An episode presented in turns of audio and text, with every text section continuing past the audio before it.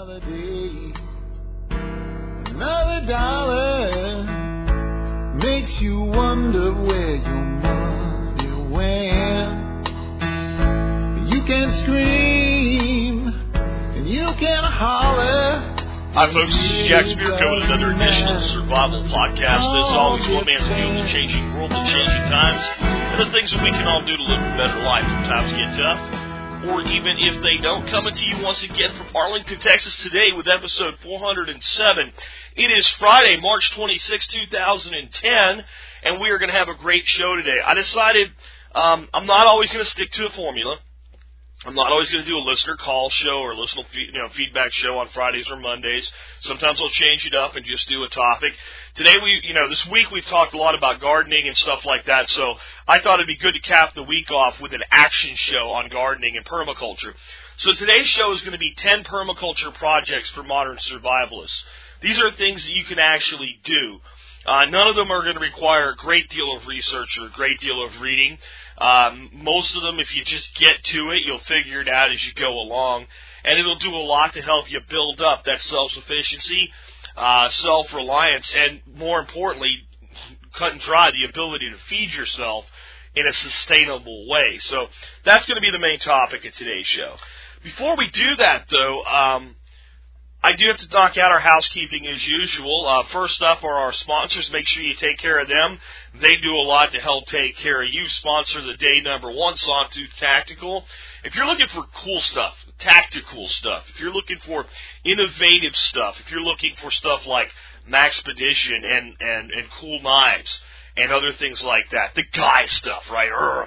Check out Sawtooth Tactical. They have really cool stuff, and you get personal attention from the owner, which is something I really love about that company. They have a tendency for survival podcast folks, if you mention the show, to throw in a little bit of extra goodies once in a while just to take care of us. That shows that they really are concerned with helping support this audience and being loyal to us as a sponsor. So try to be loyal to them. Try to throw them an order, once in a while. I think there's definitely things that we're buying every day that we could buy from Sawtooth. Next up is Safe Castle. Safe Castle is an amazing company with an amazing assortment of items.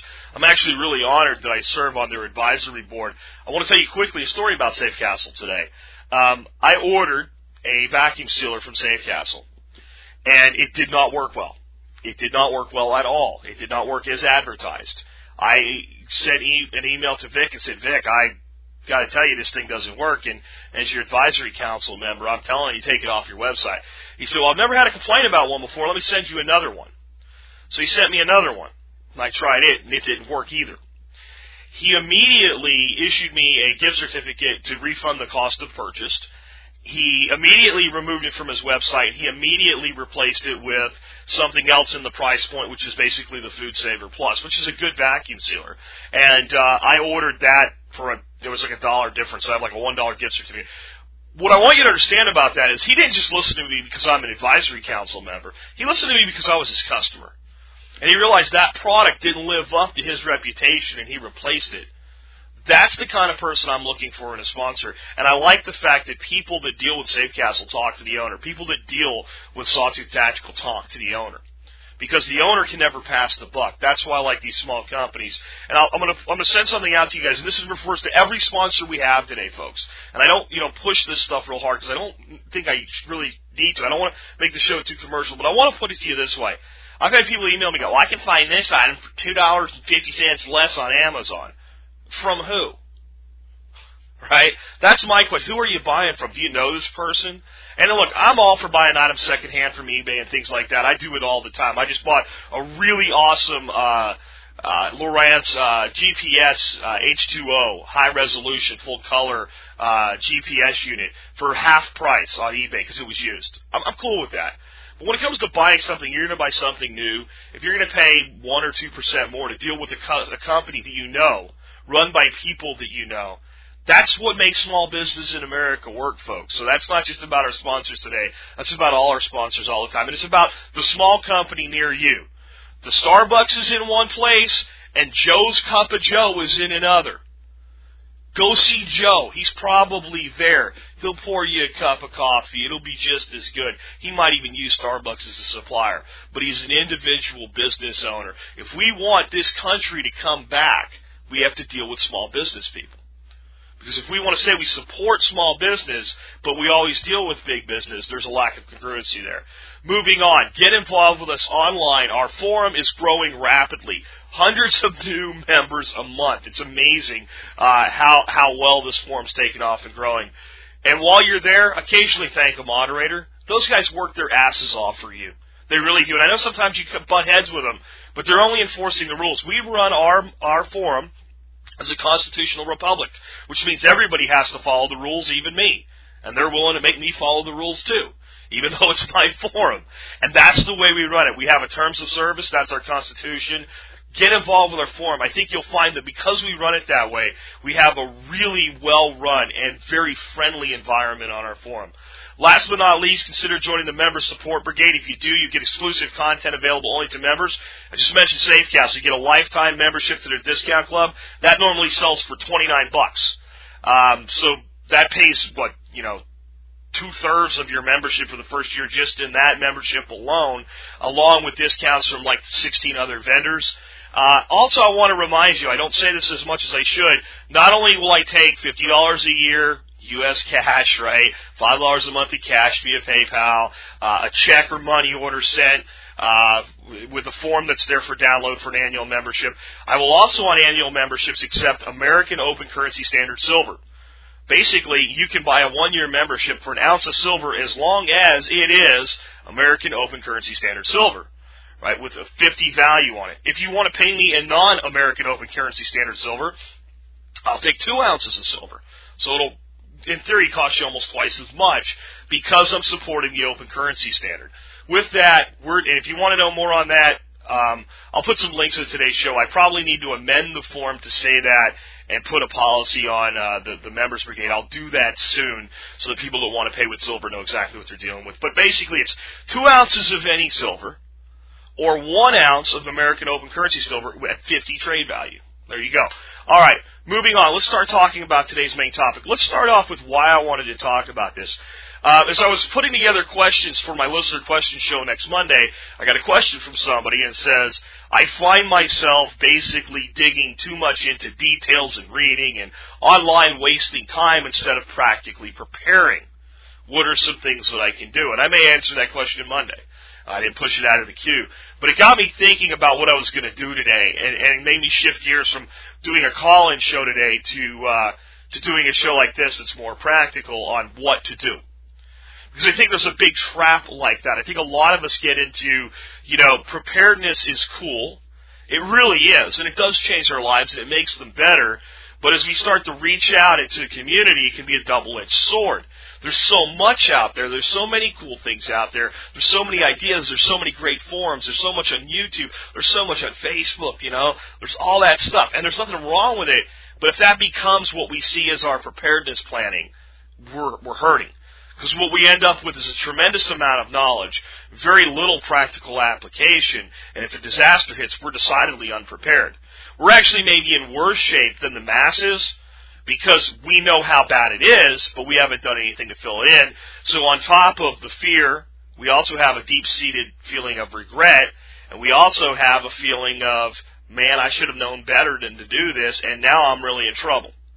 So I think that we all need to be as active as possible. And since I was already in a gardening theme this week, I thought, well, let's talk about things we can actually do, and let's make most of them kind of fun. Let's make all of them relatively low cost, and let's try to make it all things that people can do. Now, I'm not saying you can run out this weekend and do all 10 of these projects, and I'm going to tell you right now, you really shouldn't. But what I will tell you is that unless you live in an apartment, for apartment dwellers, you're going to have to figure out what you can modify to do with porch gardening and patio gardening and things like that, or getting involved in a community-supported agriculture, or getting involved with your local gardening club or something like that. But if you have property, and I mean a tiny postage stamp, typical 1/10 of an acre suburban lot, every single thing that I'm going to give you, if you put it on your agenda for 2010, by the time you're wrapping Christmas presents, there's not a single thing here that can't get done.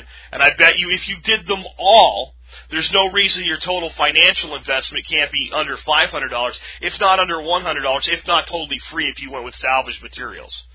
But I guarantee you, you can do it if you want to for very little money and really not that much work, just a little bit over time. So what I'm trying to do in advance, before I even start giving you the projects, is take away any excuses that we have to remain stationary at our desks, behind our computers, in front of our TV sets, reading yet another book. I want action. So these are all action items. The first one is real simple, and it's not going to cost you any money, as long as, again, you have a piece of property you're working with, you have something that writes or draws in your home, a pen, a marker, a chalkboard, and a piece of chalk. I don't care. I would not use a chalkboard and a piece of chalk, honestly, because it's not permanent then.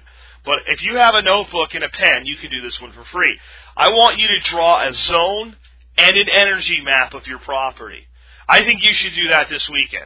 I don't care if you do any of this other stuff in the next 30 days. I think you should do that one this weekend because it's going to change everything. So what is a zone and an energy map? Let's start out with a basic map of your property. All you got to do, and you don't have to be a cartographer, you know, professional map drawer, but pace your property, the whole perimeter of your property, front yard, backyard, everything.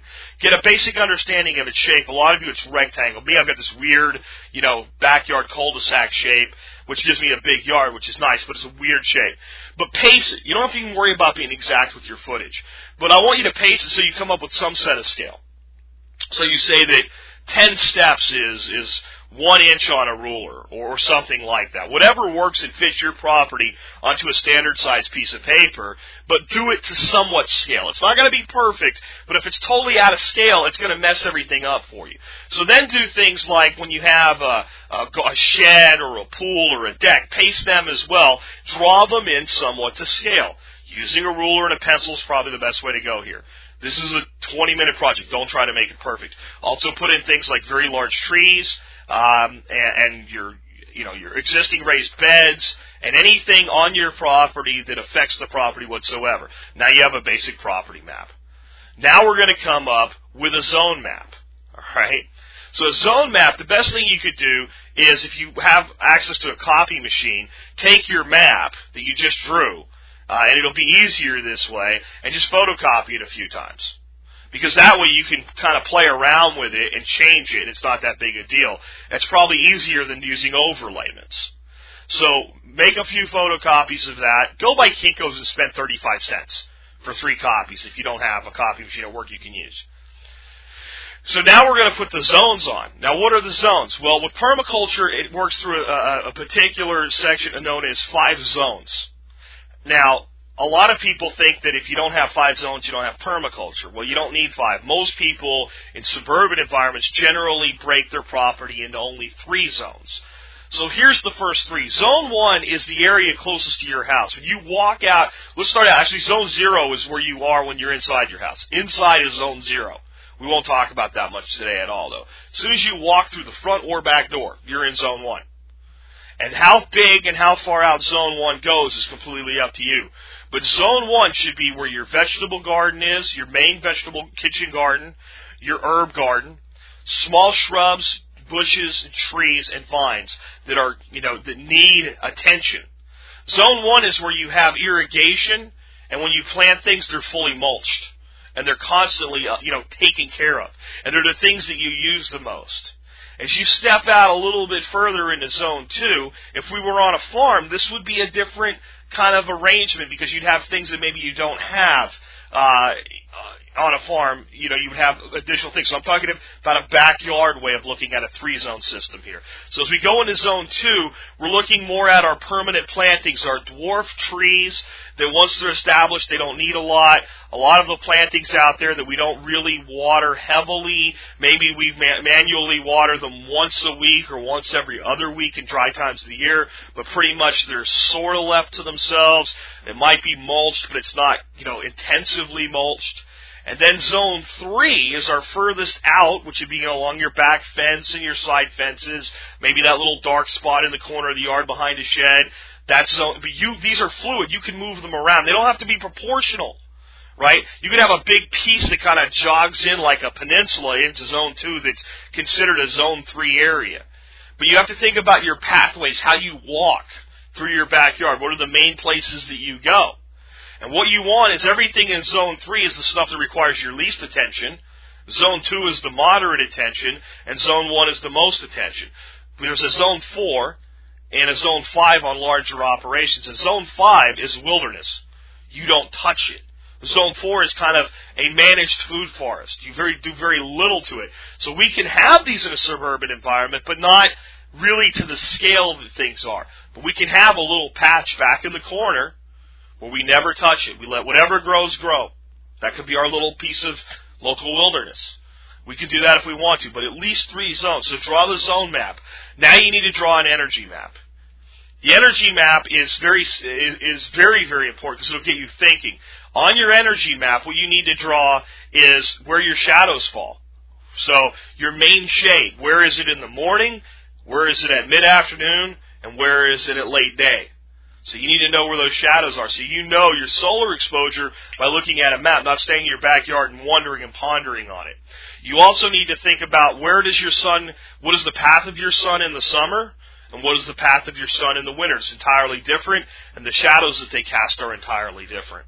What's your directions, north, east, south, and west? It's important because your solar exposure is going to be heaviest, to one side of the property and non-existent on the other.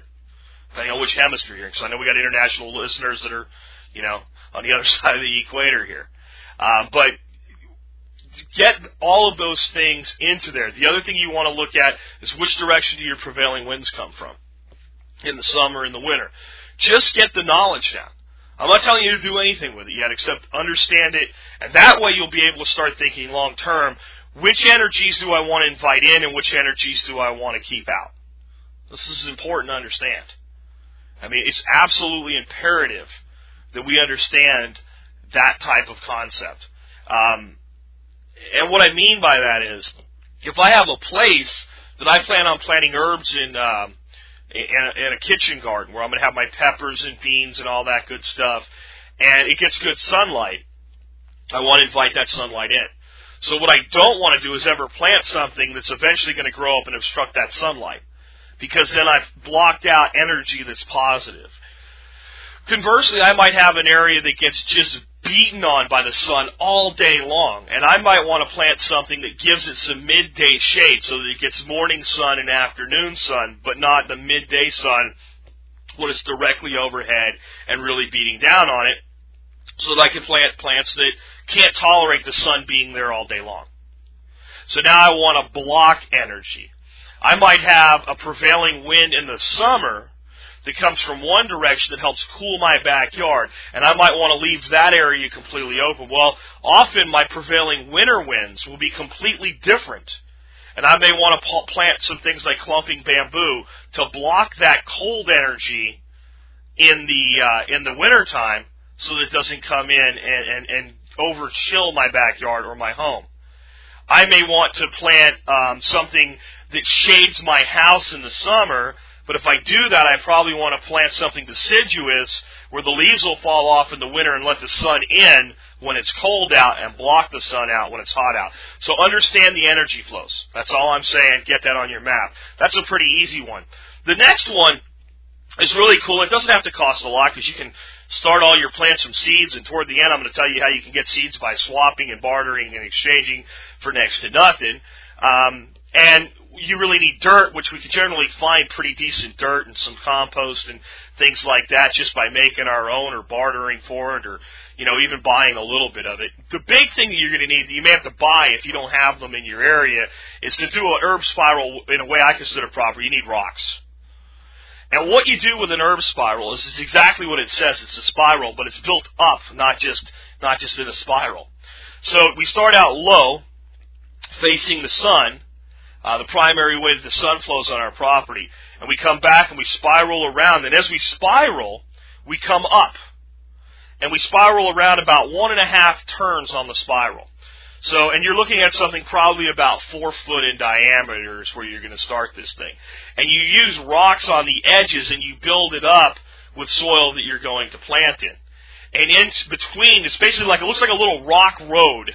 Like if you're a little kid and you're building a little mountain and then the cars are going to drive around the side of the mountain, except there's no side. It's completely open. If you look down from the top, everything you can see that's not bordered in the rocks and stones is plantable. And you plant all your culinary herbs and maybe some medicinal herbs in there. So things like trailing rosemary, thyme, parsley, you name it. Whatever herbs you really like to cook with, basil, sage, all of your culinary herbs you plant in that spiral. That doesn't mean you don't plant them elsewhere as well. I would plant herbs all through your property, but you really intensely manage that herb spiral. Now, why do we build it in a spiral, and why do we build it rising up? And I'll put a link where you can get a better visual image of what an herb spiral is, what it looks like, and how to build it on today's show notes. So don't worry if you're not really visualizing what I'm talking about yet. Look at a picture. It's worth 1,000 of my words, right? But why do we do it that way? This is the more important thing.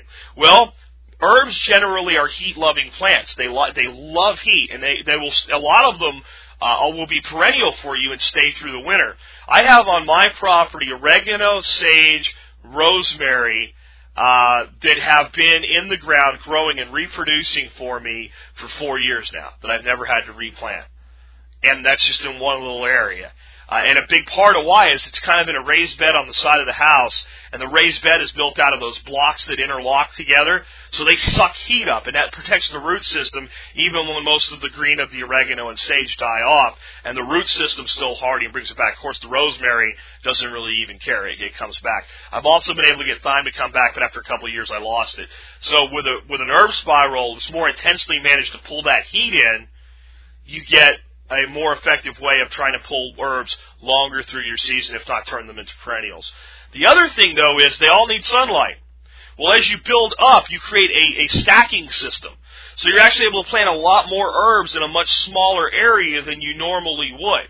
So check out doing an herb spiral. I think it's a good idea. It's a mainstay of permaculture, and it's kind of like, Mollison says, it's kind of become almost a cliche. Because everybody that puts in permaculture, one of the first things they do is put it in an herb spiral, but there's a reason. The next one is build a rain garden. And I'll post a picture if I can today. It might take me later in the day before I get the picture up of Bill Wilson from Midwest Permaculture's rain garden. What a rain garden is we take water flows, and instead of, like, I've talked a lot about swaling, which is a ditch on contour where we stop the water, and that's really a project for a larger piece of property. A rain garden kind of scales down the concept of swaling to make it more manageable for the suburbanite. So with a rain garden, what we do is we pick out an area where we want to grow plants, and hopefully it's just a relatively level area, but hopefully it's just a little bit lower than some other areas. And in that, we design out and lay out the way we want our garden to work. And in our garden, we're going to plant plants that can do with a little bit more dry and plants that need quite a bit of moisture. And we're going to go and draw out where we want our more moisture-loving plants. We're basically going to build a hole or a series of interlocking holes and canals where we actually take the dirt out of the ground. Some of the dirt we'll maybe have to remove or put somewhere else. Some of the dirt will actually build up a little bit higher around the holes. Into the holes and filling them up to ground level, we're going to fill them with pure organic matter, compost, partially broken down compost, leaves, you get the idea. And then we're going to mulch the heck out of that. On the little bit of earth that we've piled up, we're going to mulch the heck out of that. Into our raised parts of that garden, we're going to plant plants that don't need quite as much moisture. And in the center parts, where it's all compost and organic matter, and it's basically loosely packed soft matter in a hole, we're going to plant our more moisture-loving plants. And we're going to direct rain flow into that area, and so at some point we're going to have to allow that rain flow to come back out the other side.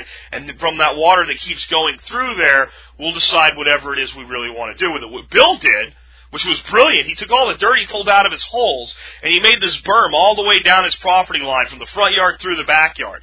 And it looked horrible when he did it. It looked like this pile of dirt. Like, man, your neighbor must hate that. He showed me a picture of it 6 months later. And all he did was plant all kinds of perennial herbs and bushes and blackberries and blueberries and everything right into that berm. And when the water came out at the end and hit that berm, it just flowed all the way along the berm down the back grade of the property and totally irrigated that berm every time that it rained. He had a lot of the water that came off the front side of his roof of his house going into this rain garden in his front yard and then following the land contour to the back. So you can build a rain garden. It can be that extensive, or it can just be a little area just a little bit of a low spot that you can relatively level out and do this with, but consider building one. I think Bill said he had some insane number, like 1,200 different varieties of plants in his front yard, just with this rain garden. I don't remember. If it's 600, it's insane to think about that, because it's a typical little front yard, folks. It's not a big area that he has that he's working with. So consider building a rain garden. Learn more about those. The next one is, sticking with rain, install some type of rain harvesting system this year. And this can be simple. I mean, if you have a shed or a part of your house that's kind of unseen, and you just get a couple good heavy-duty garbage cans and mount a drain hole into the bottom of them that can be turned on and off with a little bit of plumber's tape and some PVC pipe and a valve, and set them there so that they'll collect water. At least it's water harvesting on some level. You get a couple 50-gallon trash cans to do that, you got 100 gallons of water. It's not a tremendous amount of water, but it's a start. Now, if you want to do your own and build them out of garbage cans, one of the things you have to be mindful of is creating a mosquito breeding ground and getting a lot of crap into your trash can. But what you do is you direct your water flow to the lid of the trash can, one way or another, whether it's with downspouts or with chains or what have you. Cut a hole in your lid, affix hardware cloth screen to that hole, and let the water run through the screen. I've even seen people do it where they basically take a rounded garbage can lid, flip it around, and set it on there upside down, and then put their holes to allow so the water collects, pools, and drains down into the barrel. So there's a lot of ways you could do it and keep the mosquitoes out. You don't want to create a mosquito breeding ground. But why do I think it's so important that we collect rainwater? It is more than just having some extra water around if we lose the water system. I can tell you an easy way to do that, that it doesn't involve rain water at all. I got this from James Talmadge Stevens. Go get some water containers, especially the ones that are designed for drinkable water. Maybe get 55 or 75-gallon drums. Line 3 or 4 or as many as you want up in a row. Interconnect them with piping. Run your hose, your garden hose input into one end, and then attach your garden hose on an output of the other end, on the high side. Turn the water on. Wait till water comes out the end of the hose. It'll have to wait till it fills up all your barrels, and eventually the water will come out of that hose and you can use it like you would always use it. Every time you turn the hose on, you're pushing water through your barrel system, and you end up with rotated fresh water all the time. That water, of course, if it's a container that's designed to store drinkable water, stores drinkable, usable water for emergencies. So if it's that easy, why put in a rain harvesting system? And I'll tell you, to me, it's because I can water my plants and water my plants and water my plants and water my plants, and they grow. But when it rains, the vigor that the plants get from rainwater is different than the vigor they get from well water or city water. It's very clear, the difference that you see, how bright and green and active everything becomes after a good rain. To me, rainwater is the gold standard for irrigation. So if you even use it occasionally, 100 gallons is not a lot of irrigation, but maybe it's you use it for your container gardens, but it's just a beginning. Eventually you want to harvest as much rainwater as you possibly can, but at least get started with some level of rainwater harvesting. They make pretty cool little rain harvesting barrels I see at Home Depot and Lowe's now. I think they're a little bit overpriced, but they do look good, and they're functional. All you have to do is put them in place and they start working. They even make a pretty cool thing that goes into a downspout that acts as an overflow guard, so as soon as it starts overflowing, it just goes back through your downspout. And you'd be amazed how much water you can collect off the average rooftop with just even a half-inch rainstorm. It's amazing how much there is. Some of you in dry areas where you go through water rationing and things like that could do yourself a real favor to put in the ability to harvest maybe 500 or 600 gallons of water or more. Here's what Bill Wilson did. I thought this was cool, too. He built a water tower in his backyard, basically just 4x4s with a deck. He built it as close to the top of the roof as he could and still let the water flow into it. He went to, Tractor Supply or some store like that and bought a 250-gallon water tank. And they're pretty inexpensive, and they're not that heavy when they're empty, so it was easy to get it up on top of that deck.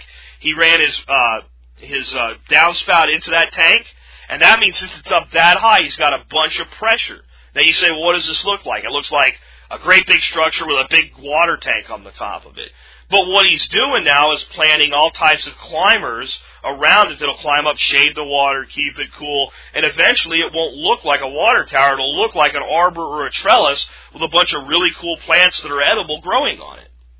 So even though it kind of maybe is a little bit of an eyesore, right? That's 250 gallons of water. Now, that's a substantial amount of irrigation, especially if you live in a climate where it does rain often and you're only watering in between the raining. You could do quite a bit with 250 gallons, and if you could do 250, obviously you could maybe eventually do 500 by simply duplicating that. 500 gallons for suburban lots is a pretty substantial amount of water. So I want you to think about doing some sort of rain harvesting. It's up to you exactly what, but I think it'll take you a long way toward greater self-sufficiency, and I think it's a project that we can all get done this year. Next is create bird habitat. I think it's one of the best things that you can do. And there's some different schools of thought on this. I've read a lot of stuff by permaculturists that say, I don't install bird feeders at all, because I want to just plant things that will attract birds, and I want to attract birds that are more insect eaters than seed eaters. That's all good and well. But I'll tell you what, I keep feeders out here. I always talk about the squirrel. There's a forum thread now that they wanted to name my squirrel. And people came up with a lot of different ones. One was Stew. But the reality is I have about 9 individual squirrels that I can look and go, I know that squirrel, believe it or not, that come to the feeders. There used to be 10, but Max, the Survival Podcast German Shepherd dog, is apparently a pretty fast dog, and he was able to, last week, run one of them down in the open field and killed it. That's a fast dog. I guess he can survive where others can as well. Anyway, those feeders bring a lot of wildlife here. They bring house finches, they bring cardinals, they bring blue jays, they bring doves. And when you bring a lot of birds in, it gives other birds confidence that it's a safe area. It's kind of a living decoy situation. So I'm big on the feeders, because I also find that the feeders do bring in birds that are quite good at taking out insects. People look at a blue jay, and blue jays get kind of a bad rap from some people. I like blue jays. I think they're beautiful birds. They are a bit noisy, and they can be a real problem when you're out deer hunting, because if they see you in a tree, they start screaming at you, and if they do that, you're not going to see a deer. But in a backyard, they serve a lot of roles. And blue jays are very much an omnivorous bird, meaning they eat seeds and they eat meat. And with meat, they eat things like insects and bugs. So if you're drawing blue jays in, you're drawing in insect eaters. So I believe that feeders are a great way to kind of get things started and primed. I'm also a big believer you need to plant plants, bushes, trees, and shrubs to provide cover so birds feel safe, provide them places to perch, provide a bird bath with a place for them to get water, and provide as much good bird habitat, including nesting boxes for specific species you'd like to attract as well. And the more you can bring in, the better. I'm really working hard to bring more robins in. We get some. I've never seen as many robins here as we used to get in Pennsylvania in the summertime. In the Pennsylvania summertime, there were robins everywhere. And I had very little problem with fruit flies. And I always wondered why they're so much worse down here. I think that robins are the thing. You know, people let chickens go under their fruit trees, and they clean up all the little fruit fly maggots, peck them out, eat them, and they eat the rotting fruit as well, and that helps control the fruit fly population. Well, I thought about it. A robin will eat a fruit fly maggot, and I see my robin or two underneath my peach tree all the time. I just don't think there's enough robin activity to control the fruit fly problems that we have here. But if I could bring more robins in, I think I could create the same thing. So it's not just about attracting birds for the sake of attracting birds. Think about what birds you want to attract. If you live up north, let me tell you, you want Jenny Wrens. Jenny Wrens are the only bird I've ever seen that will kill Japanese beetles. And we used to have little Jenny Wren houses all over the place at our place in Pennsylvania. And we had this driveway that was all gravel. And you'd see the little Jenny Wren go flying off toward one of the rose bushes or one of the other plants or grapevines. And then you'd see her or him go flying over to the driveway. And what's he doing there, you know? And you'd see him, it looks like he's throwing something. Well, what the smart little birds would do is those Japanese beetles have those hard wings, and they can't get through those wings. So they just grab one. They take them down there where all those rocks and gravel were, and they just keep smashing them on the driveway until the wings would come off. And then they grab the body and fly to the nest and chew it up and eat it or feed it to their babies. And they do it all day long. You go down there, and there's this little pile of Japanese wing beetles down there. And those are a terrible insect pest to deal with. Fortunately, we don't have them in Texas, but I remember dealing with those things. So we just attracted as many Jenny Reds as we could, and we had a lot less Japanese beetle problems. So look at what are the bird species available in your area, what are the pests that you have, and what do you want to attract? And provide habitat that's specific to their needs. A lot of birds, you can provide bird nesting houses that are specific to a certain size, shape, door opening, and it really will ward off a lot of other birds from using them and bring in a specific type. A perfect example are the great big purple martin houses, the purple martin swallows. If you can bring those in, you can really do a lot to control insect populations, especially mosquitoes. Those things are like they're like daytime bats the way they fly around and take out bugs. So create bird habitat, housing, cover, concealment, food sources, feeders, natural growing food sources. But the more birds, and I know people that grow fruit, especially like cherries and other berries, will say birds are the bane of my existence because they steal my berries and my cherries. But, you know, netting helps that. And if you grow enough, it doesn't really hurt to lose a little bit to the birds. But there's a lot of birds that are very, very beneficial. And your insect eaters are generally very beneficial. And your seed eaters are generally not very damaging, your doves and things like that. But they have, you know, an aesthetic value. They also have the ability to become protein sources. On any given day, I'll look out in my yard where I throw sunflower seeds for the doves. And there could be, right now, there's two doves and one of the fox squirrels, one of the smaller ones. And they're just out there eating. But sometimes I look out there and there's 50 to 100 doves just floating around my backyard. That's an emergency protein source, folks. We could put a trap out there. We don't even have to pellet gun them. And we could catch, you know, a couple dozen doves a day for a long time, I think, before they started to wise up to it. So there is a value of attracting wildlife, even in suburbia. The next one is building a worm bin. I think building a worm bin is a little project everybody should put together. You can do it with those little totes, Tupperware totes that are about, $7, $8 a piece. You need two of them and a few other materials, and then basically you throw garbage and worms in there, and the worms destroy the garbage and turn it into fertilizer, two types. You create a drain system and a harvesting system for that drain, and you get basically what's like a worm tea, which is kind of a gross-looking brown liquid, but God, your plants love it. And it's completely safe. It doesn't burn. It won't harm. You can throw it straight on the plants, and they'll just eat it up, love it, and they'll grow wonderfully for you. And then they create castings, which, of course, is worm manure, which is great to add as, a specific composting treatment. I won't say a lot about, putting together a worm bin because it's really not very difficult. I will put a link in today's show notes to some plans on how to put together a worm bin. And I'll tell you what, those Rubbermaid totes may not look that great.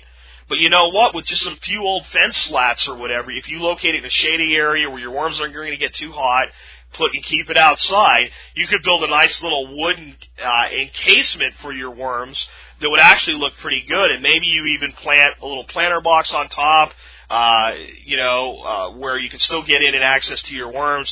Plant something like English ivy in a shaded area. That'll help keep a nice, moist environment. Now you're using plants to do work for you and help keep moisture and help keep cooling so your worms don't overheat. And, of course, it works the opposite way in the winter and helps retain heat so that your worms don't, freeze out.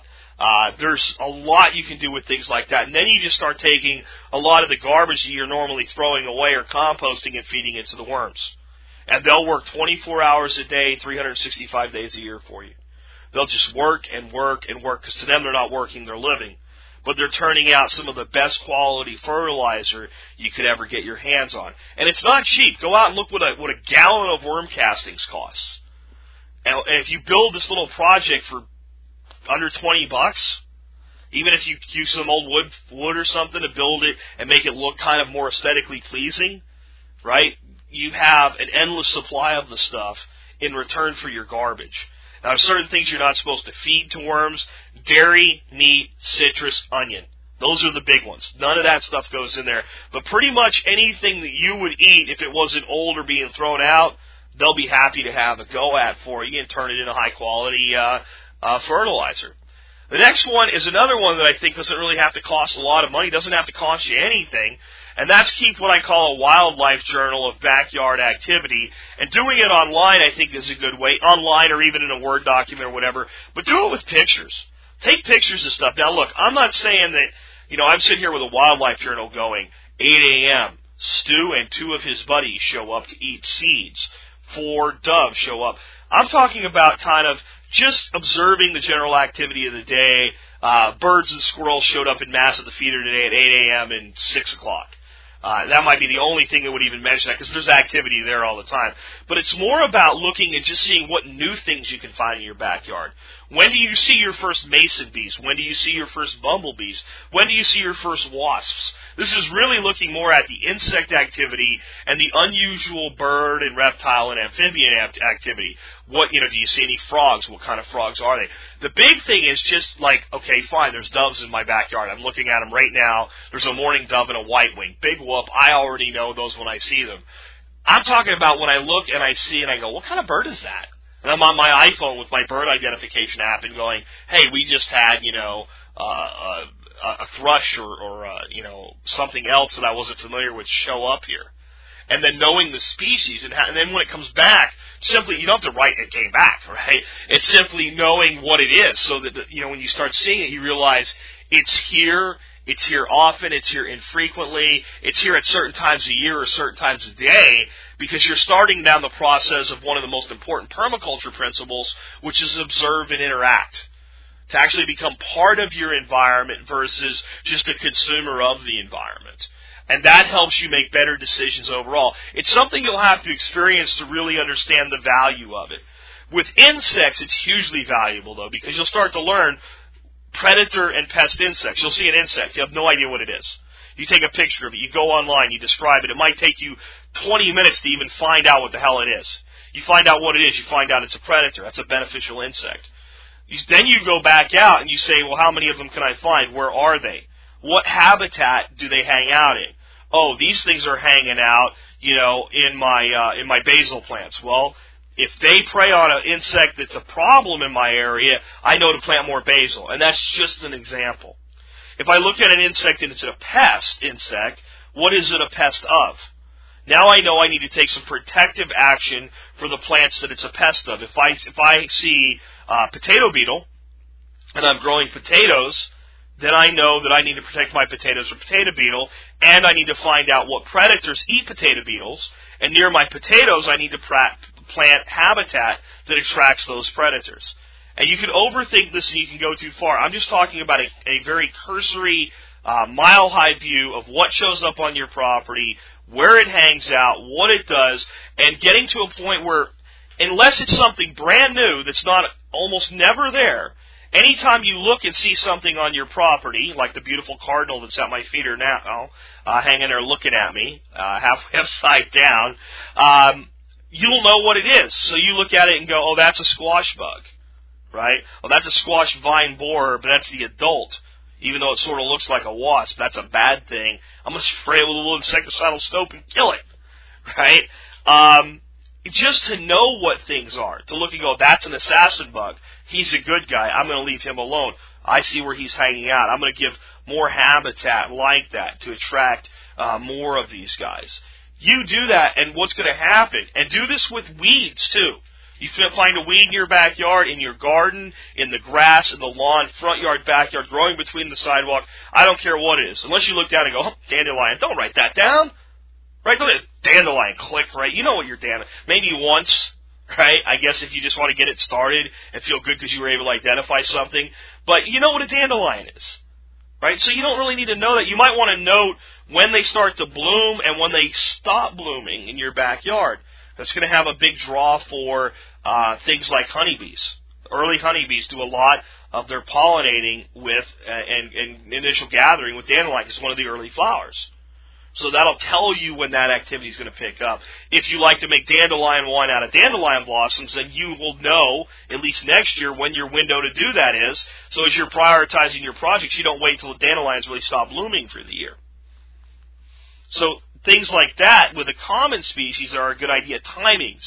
But when you look at a leaf and you're going to yank it out because you know that's not grass, and you don't know what it is, though, go find out. It might be edible. It might be usable. It might be useful. It might have value. And it might legitimately be a weed. Find out what it is. And even if it's a weed, find out what it is. Why does it, what are some methods of natural control of that weed? To me, natural control is planting more things there that you want so that it gets choked out. But find out what it is. If you have something that just pops up on your property and it turns out to be edible, well, imagine what would happen if you gave it a little bit of encouragement. Now you have a new edible. So now you're taking wild edibles and encouraging them on your property and making them part of your entire system. It might not be edible for you, but maybe it's edible for wildlife. Maybe it's a good thing for birds. Maybe it produces a seed head that's good for birds. And if it's in an area that you're not intensively cultivating, maybe you allow it to grow as part of your bird habitat. Doesn't that make more sense than going out and buying plants for your birds and bringing them in and planting, taking what's already naturally occurring and encouraging it? But the only way you can do that is if you identify it and understand it and know what it is. So that's what this journal's about. This is not complicated. It's simply an organized method of taking photos and identifying things so you can refer back to them when you're not sure or you forgot. Or when you're getting an answer from it, when you try to describe to somebody, I saw this bird or I saw this bug and it had a stripe and, even a person that knows exactly what it is isn't really sure what you're talking about. You get this back and forth going on. But if you're able to send them a picture, they're like, oh, that's Colorado potato beetle. So it makes it easier for people to help you if you have photographs. And I think it's fun. It's a little bit addictive, too. The next one is build some mason bee habitat. It's pretty late in the year. Most of the places selling mason bees in tubes have sold them already. Most of them are sold out. But you don't even really need to buy mason bees if they're in your area, and odds are they are. You can build a pretty basic mason bee nesting house with pine or fir, 4x4, with holes drilled in it, and a little bit of maybe like a rain shelter at an angle over the top, and plant it somewhere where it gets more, set it somewhere where it gets morning sun. It can be a post in the ground, it can be a block mounted to a tree or the side of a building, but that's basically all they need is a nice little hole to nest in. And I'm not going to get into specifics of size and depth and things like that. I'll give you a great resource today for mason bees. Not just an overview article, but at the bottom it has links to so many pamphlets and PDFs. More information about mason bees than you'll ever need to know. But they need wood with holes in it, and they need a place to get some mud. So if you don't have kind of a low-lying area of your property with some mud, maybe you put in a little pond and put a little bit of mud at the edges of it so that they can gather up some mud to plug up their holes. Now, this can get complicated, too. I read one article on the link I'll give you, and it was designed for people that really want to intensely manage mason bees and maximize the number of mason bees and minimize things like cut bees and wasps, because you can tell by the mud plug they make. Mason bee plugs are always kind of like rough, a little mud plug at the end of the hole when they're done planting their baby and the pollen in there. And then wasps and cutter bees are smooth. So what people do is they put these paper tubes into the holes so that at the end of the season, when the bee is grown to an adult, but it's in a pupated state, it's waiting for spring to come out, they pull out all their tubes, they actually open them up, they put all the bees in a container, and they keep them like in a refrigerator. And they take any of the larvae of any kind of pest insect and they destroy it. And that way you maximize the mason bee population and minimize everything else. I think that's cool. I think you can do it. But I also think if you just put up a tremendous amount of mason bee habitat, since they're wild and native and they deal with being out in the winter every year anyway, these are not an imported species, they're not an invasive species, they're native to just about the entire United States as long as the climate allows for them, you'll have more mason bees because you've given them more habitat.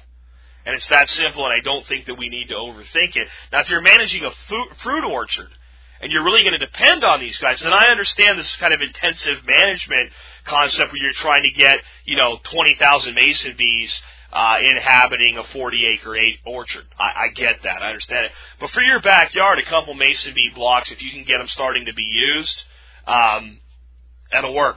I think that if you really should do this project maybe really soon.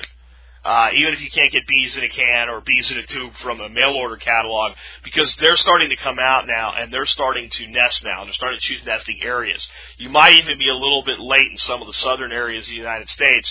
But I'll tell you what, I've seen them highly active into July and August around here. So I'm even going to set some up in the backyard here. I've already set some up in Arkansas to encourage that. But it ain't hard. If you can drill a hole straight and long in a piece of pine or fir wood, and stick it in the ground or nail it to a tree, and you can understand which way morning sun comes from, and you provide some place with a little bit of mud and for them to gather, you can create mason bee habitat. They're a great option for people that would like honeybees for pollination, but are allergic to bees, so they're afraid to keep them. Mason bees, again, I've never seen a mason bee sting anybody. I've never even heard of anybody stung with a mason bee. Apparently, if you grab one in your hand and shake him up, he'll sting you, which I wouldn't blame them, but I've actually never seen anybody stung by a mason bee, never heard of it. Peaceful little critters, they buzz around the garden all the time. I've had them, just kind of move them off a flower because I wanted to cut something. I didn't want to bother them too much, and they just kind of buzz to the next flower. So they are cool little guys, and you'll recognize them. They're smaller than a honeybee. They're kind of black. Some of them have a little bit of an iridescent blue look to them. But they look like a small, dark-colored honeybee. But definitely smaller. I would say they're about two-thirds the size of the average honeybee is the ones I see around here. And they're great little guys to have in your garden. They do an awful lot of pollinating and an awful lot of work. They're peaceful creatures, and they'll make your garden more productive. So encourage them and get them into your backyard. And again, I'll put a link to everything you need to know about building mason bee habitat in today's show notes. The next one is build a trellis or an arbor and plant edible vines. Whether it's a little bitty one that's just kind of decorative out in your garden that makes like a gate into your garden spot, or a great big one over your deck, I think this is a project that everybody should take on eventually and build yourself some vertical space to grow on. And grow anything from hops to grapes to kiwis to beans, I don't care what, but grow something on that trellis. A great project, if you have a deck on the sunny side of your house, is to build a trellis arbor all the way across your deck and build it open so, water can get through and air can get through, and also it's well ventilated. Maybe you do it with vertical struts every, 12 inches across the top of it. You've seen them. You know what I'm talking about with an arbor over a deck. But then plant it with something like grapes or kiwis or even beans, something that's deciduous, something that's going to be really, really shade-providing in the summer. And it's going to love all that sunlight, create a nice cool spot where you can go underneath it in the heat of summer and relax and be shaded. And maybe reach up and grab a grape or two and eat some grapes. Even some hop vines in climates that will support hops. A great thing to grow there. The aroma of hops are just beautiful. If you're a home brewer, it's now free hops for your brewing. But you don't have to plant one thing. You can put multiple climbers up on this trellis. Get as much shade as you can. If you have a big deck, you can even put some planter boxes around the center supports, put your vines in there, and let them grow up that, and then fill out the entire thing. Now, what's beautiful about this is you'll provide all this additional growing space. All this space that now produces something edible or useful for you that normally was wasted space because you're growing up. The other thing you're doing is all that sun energy we talked about in the beginning that's beating on your house, the hot part of the day, is now shaded by your trellis and your arbor and your edibles. So you actually reduce your expense of heat of cooling your home in the summer. And one good arbor might cost you, let's say it's $1,000 in materials. That's probably an overreach. But let's say you put $1,000, including plants, into building an arbor. If you live in the southern United States where you run your air conditioner a lot, that'll pay itself back in a year. I believe that, no doubt. Because I know how intense this heat here in Texas gets beating on this backside of the house. And we even have those dark black solar screens that we put up in the summertime. It makes a huge difference. So you get a return of investment just on the energy costs, but you're also getting additional food. And let's face it looks beautiful, and it's functional because you know what? You can always find a place to go get some sun. Getting some shade that's another story, especially in the average suburban lot that's kind of, you know, square and rectangular and one little tree stuck out in the middle of it or whatever. It's going to take a long time to grow. This brings shade in quickly. It makes it functional. It makes it useful. It's probably the most expensive project that I have today, but I think it's probably one of the heaviest ROI producers or return of investment producers that you can do. So even though there's a cost associated with it, you can give that $1,000 to yourself and increase your property value, or over the next 6 months you can pay an additional cost to your utilities for your electricity to cool that house. It's up to you. All right, last one. I'm going to help my boy Johnny Max out again. Here's an easy permaculture project. Barter for seeds. Go over to heirloomseedswap.com, set up your account, start bartering for seeds. Get rare and unusual seeds. Get things that will reproduce, and you can save the seeds year to year like we talked about yesterday. But, you know, it's very low cost. Basically, I set up my account yesterday. I've already done my first swap. I found a guy with these really cool little yellow baby watermelon seeds up in Maryland. Turns out he's on our forum. He knows me well already, and I know him. But, you know, I never knew he had these cool seeds until Johnny set the site up. And I said, hey, look, I'll give you some of my Orach seed for some of your watermelon seed. He's like, great. So I'm going to, once I'm done with the show today, mail him a little envelope full of seeds. It's going to cost me a stamp. Right? Seeds are pretty lightweight. Some Orach seed in it. It's a standard first-class stamp. He's going to spend a standard first-class stamp and throw it in the mailbox, and you know what? He's got Magenta Magic Orach, and I've got this little golden baby yellow watermelon at no real cost. That's permaculture, because what it's encouraging is us to be self-sufficient, build community, and in many ways think locally. Now, you'd say, well, this guy's in Maryland, you're in Texas, that's not very local. Hey, at least it's United States-based commerce. But it's outside of government. There's no tax implications here. I guess the postage stamp, they get their whatever it is now, 49 cents, or I don't know. I don't know what a stamp costs anymore. So I guess they get that. But when it really comes down to it, the actual value of the commerce is between two individuals with common ideals. That's a local community of it itself. Johnny Max's heirloomseedswap.com will become its own community, just like Survival Podcast Forum has. And just like a lot of other great forums out there have, there's some other great survival forums and self-sufficiency forums.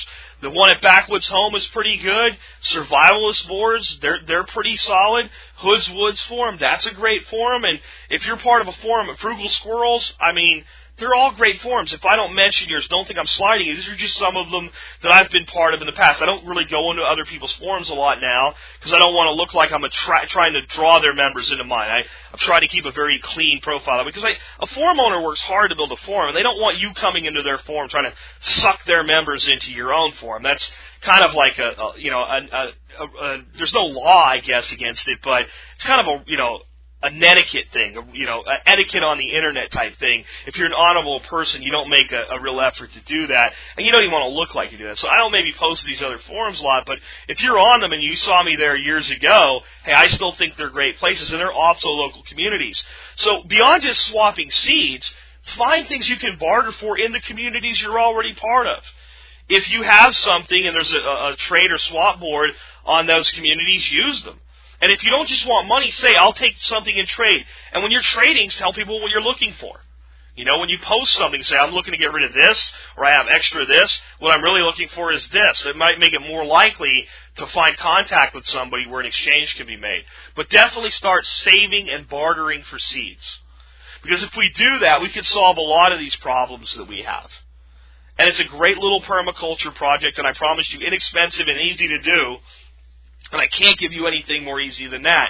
You can even find maybe a particular variety of rare seed that's even somewhat expensive and buy it in large quantity, break it into small packages, and list it, and use that one big purchase to get a tremendous amount of other seed that other people have either saved naturally or bought in bulk as well. There's an entire little commerce system that can be set up for individuals around seed. There's some pretty cool companies out there. Sand Mountain Herbs, I've just found. You got to check these guys out. They have things I couldn't find anywhere else. I was able to get Chinese wolfberry seed from Sand Mountain Herbs. I was able to get groundnut from Sand Mountain Herbs? Well, it's only a matter of time until things like that, we start making them available on these seed exchanges. So definitely, and if I asked yesterday, I'm asking again one more time as a favor, and I won't do this again to you guys as a favor, but I'm asking you a favor. If you have seed, or if you want to buy seed, if you want to trade seed, if you grow anything in your backyard, and more seeds would be better for you, please go to heirloomseedswap.com. There'll be a link in today's show notes.